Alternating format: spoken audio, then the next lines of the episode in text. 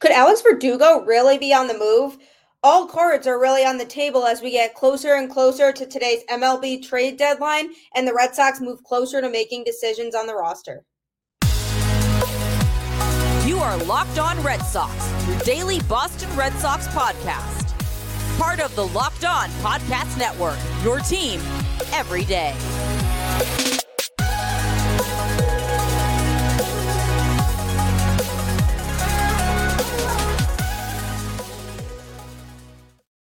And welcome to Locked On Red Sox, your daily podcast on all things Boston Red Sox. I'm your host, Gabby Hurlbut, former ESPN social media associate and current host of the Boston Balling Podcast, here to bring you the latest in Boston Red Sox Monday through Friday. Thanks for making Locked On Red Sox your first listen of every day. Let's go, Red Sox. This episode is brought to you by Game Time. Download the Game Time app, create an account, and use code LOCKEDONMLB for $20 off your first purchase. Last minute tickets, lowest price guaranteed. Happy trade deadline day. We made it. The chaos is really just beginning.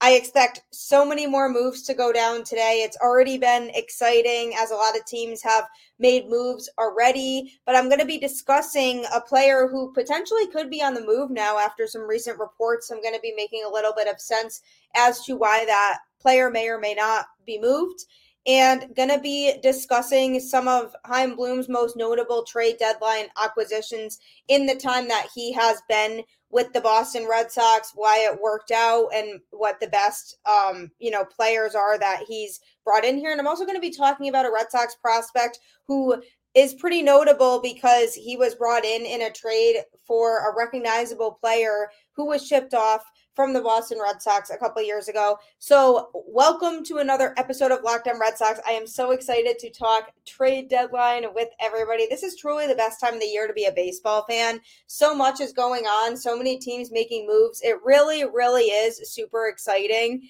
And I'm excited to really just be a part of it because it's going to be a lot of fun to see what goes down. But one of the biggest Red Sox conversations to have right now, and one of the things that's really circling around social media right now is the possibility of the Red Sox trading Alex Verdugo.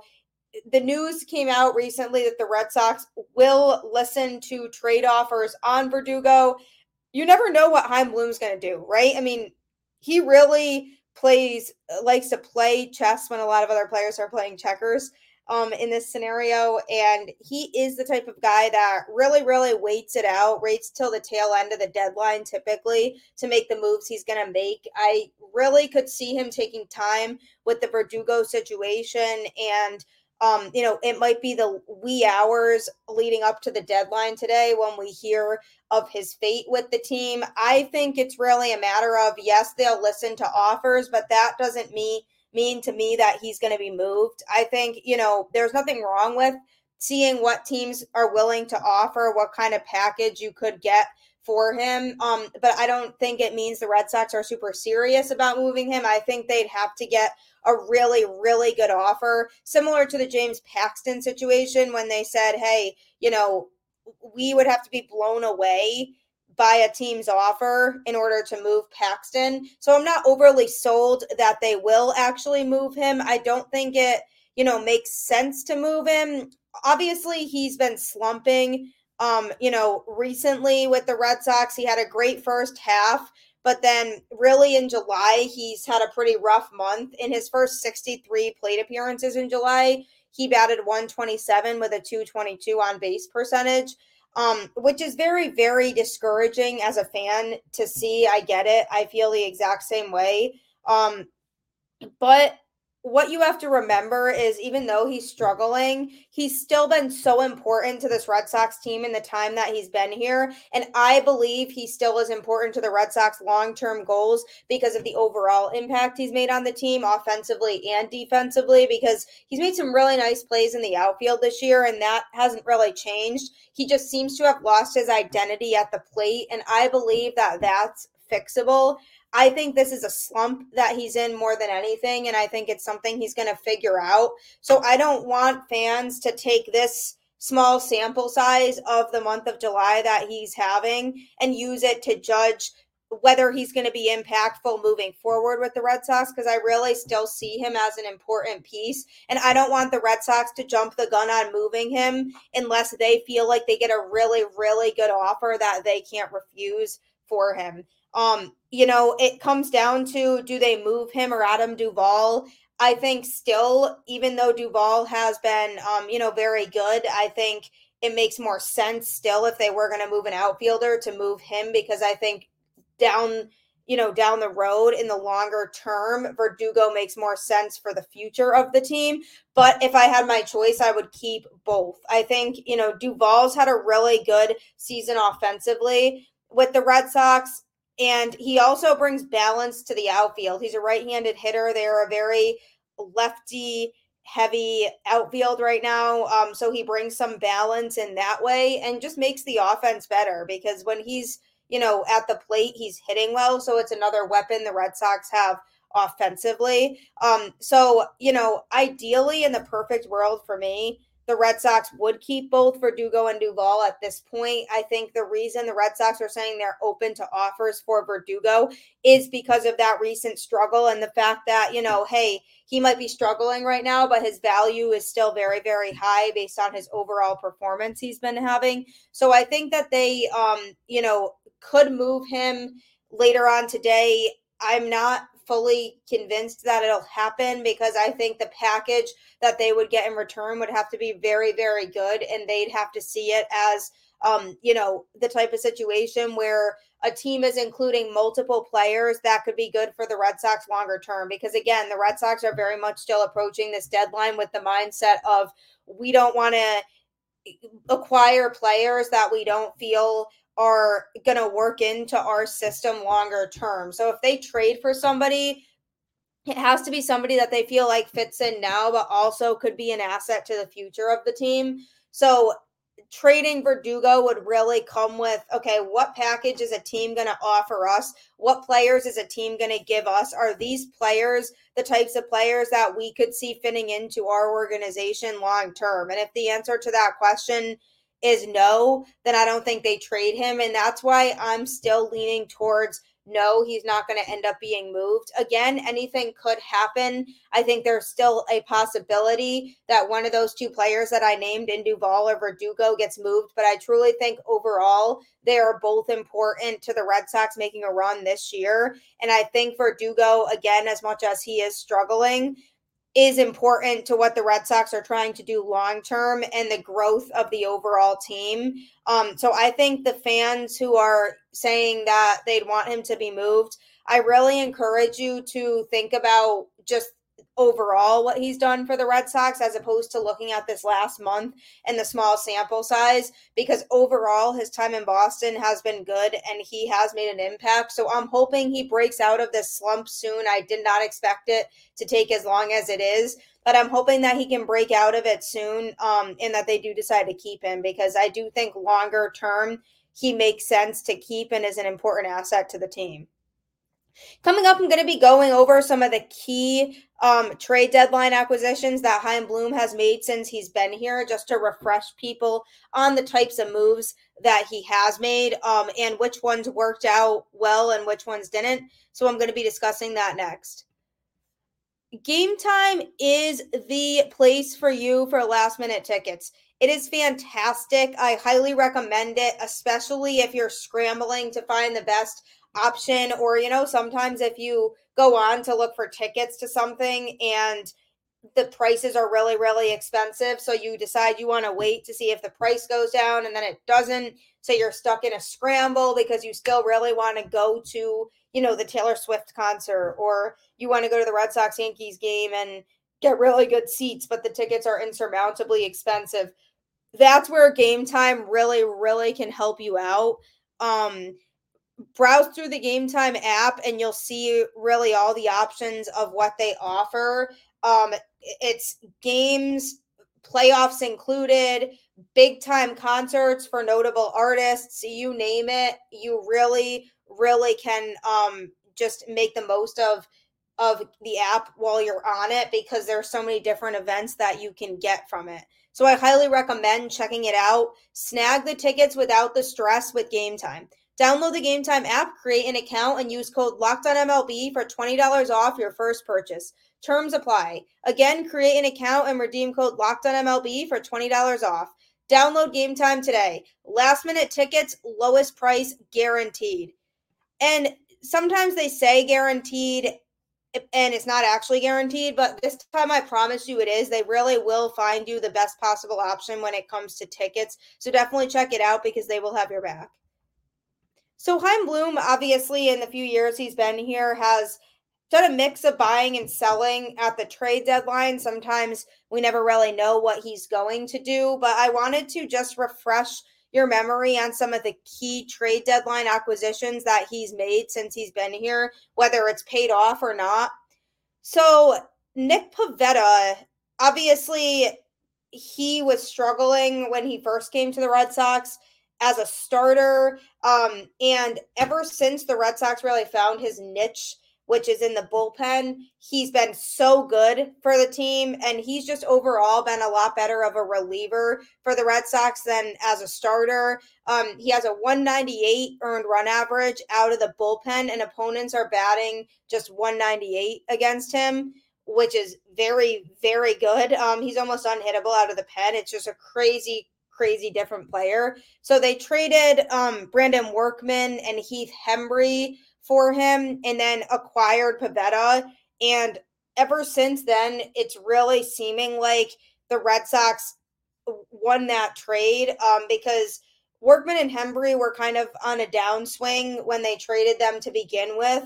Um, and they brought in Pivetta and it really was seeming like he was going to continue to struggle. But especially now that they've really discovered that he's a better reliever than a starter, it, it really shows me that the Red Sox were like, you know, paid dividends in that trade because obviously the other part of that was they acquired Connor Seabold. That didn't work out as much.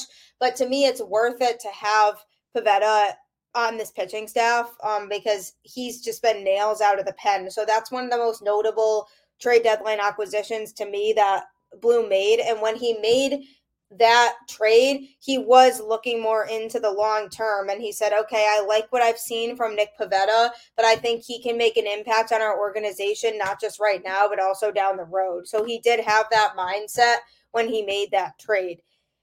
In a scenario where he had a different mindset, was 2021 when he acquired Kyle Schwarber at the deadline. Obviously, he made a huge impact and was a major factor in the Red Sox going to the ALCS that year. He hit 291 with a 435 on base percentage that year when he was with the Red Sox, and he recorded seven home runs and 10 doubles in 41 games.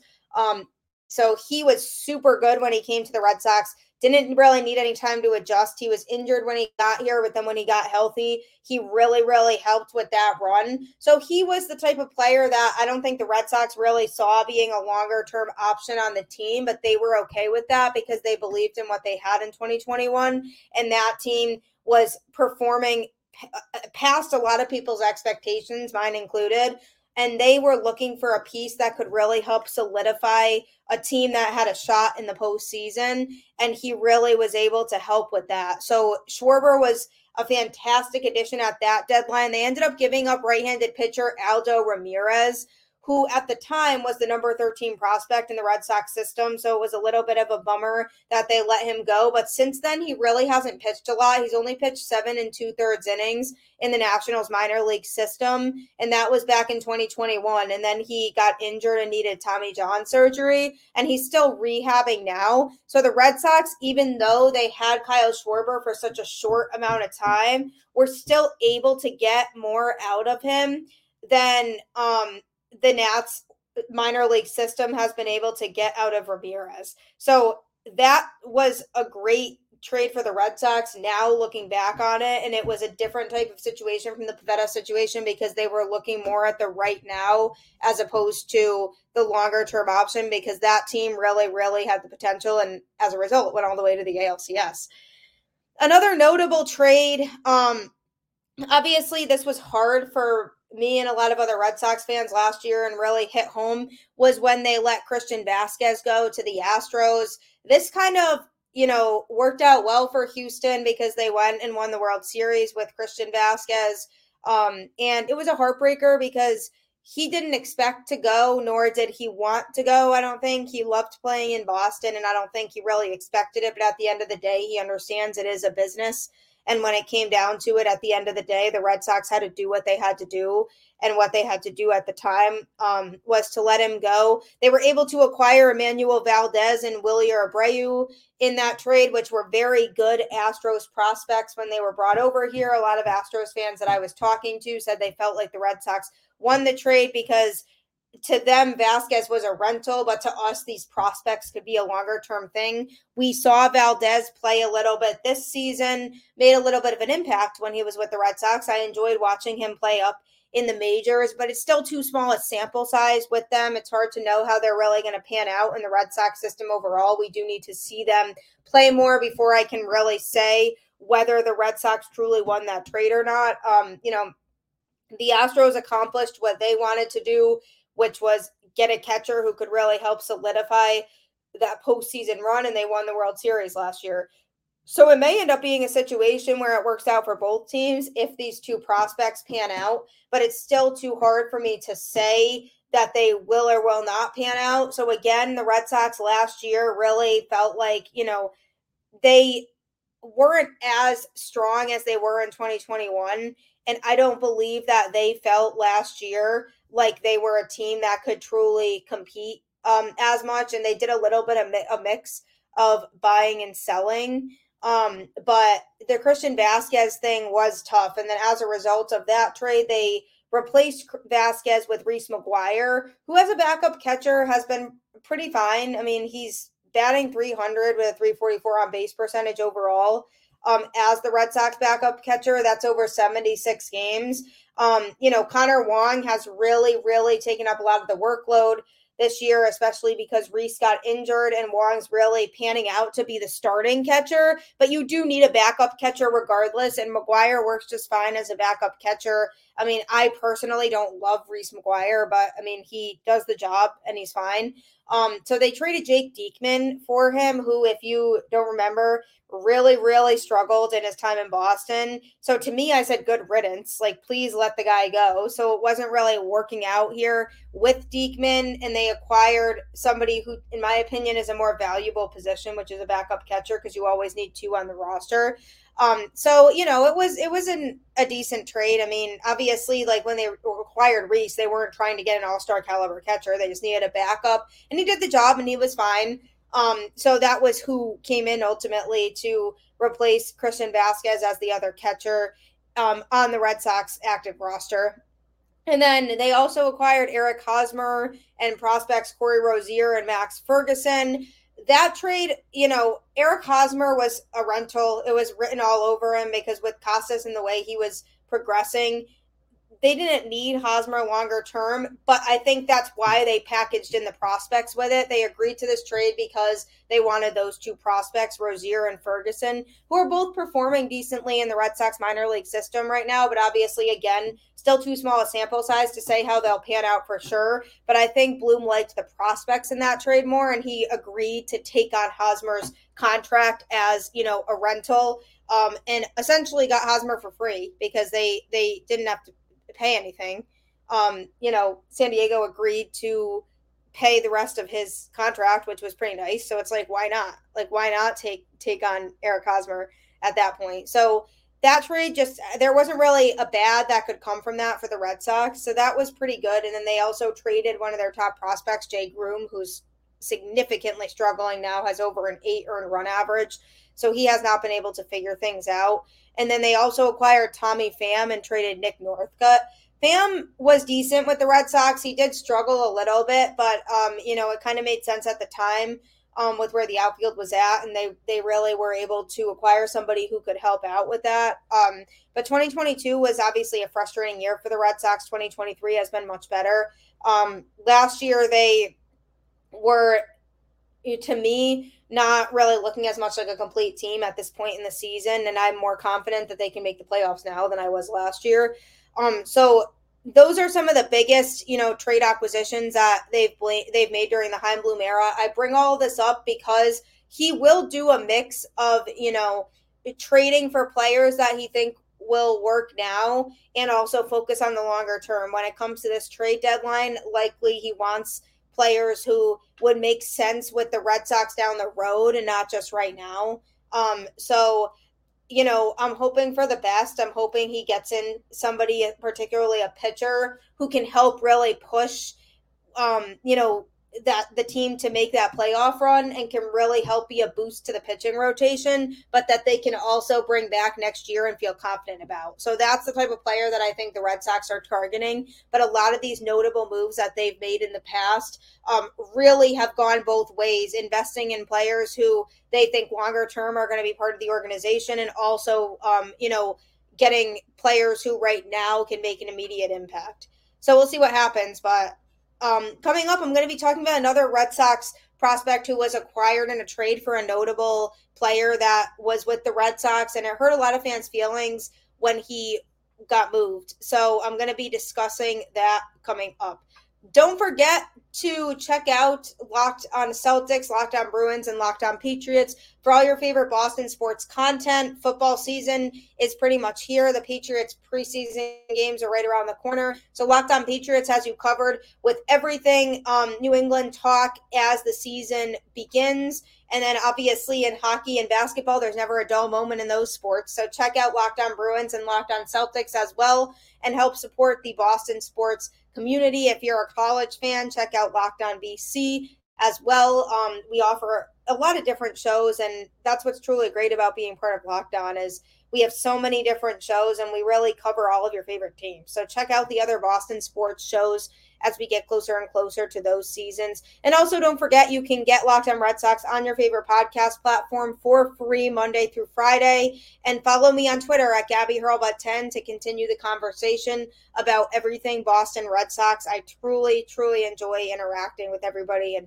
hearing different thoughts and different opinions. It's a lot of fun to me to do that. So definitely, um, you know, include include me in conversation, tag me, and we will interact about everything going on with the Red Sox. So the Red Sox made a move that hurt Red Sox fans a little bit, I think, when he left. Andrew Benintendi obviously was great during the Red Sox World Series run in 2018. Defensively was super good, brought a good bat. Um, and you know, they he was part of that dream team of outfielders of Benintendi, JBJ, and Mookie. Um, and it was hard to see him go um, for sure, but they had acquired a player to be named later, which now in this case is Grant Gambrell. Um, so he was acquired in June 2021. It was all part of the three team trade that sent Benintendi to the Royals. I wanted to bring up Gambrell because he was recently named Eastern League Pitcher of the Week. So this past Friday, he made his 12th start of season for Double A Portland um, gave up three hits and a walk to go with eight strikeouts over seven scoreless innings. And he faced no more than four batters in any of those seven innings that he was pitching. So that's very, very impressive. He kept his composure out there, was able to take care of business quickly, stranded three runners in scoring position, and retired nine of the last 11 batters. Um, overall, he has a 312 ERA with 72 strikeouts compared to 23 walks across 69 and a third innings pitched. I don't want to bore you with the stats, um, but I wanted to point out how strong those numbers are. He's really, really developing at the double A level. And I think this is so important to note because Red Sox fans were worried about how the team was going to make out in the Andrew Benintendi trade um, when it happened. And this kid has been very, very good and is on an upward trajectory. If he can continue to move through the system the way that he is and perform the way that he is, he could be a key part of the Red Sox rotation down the road.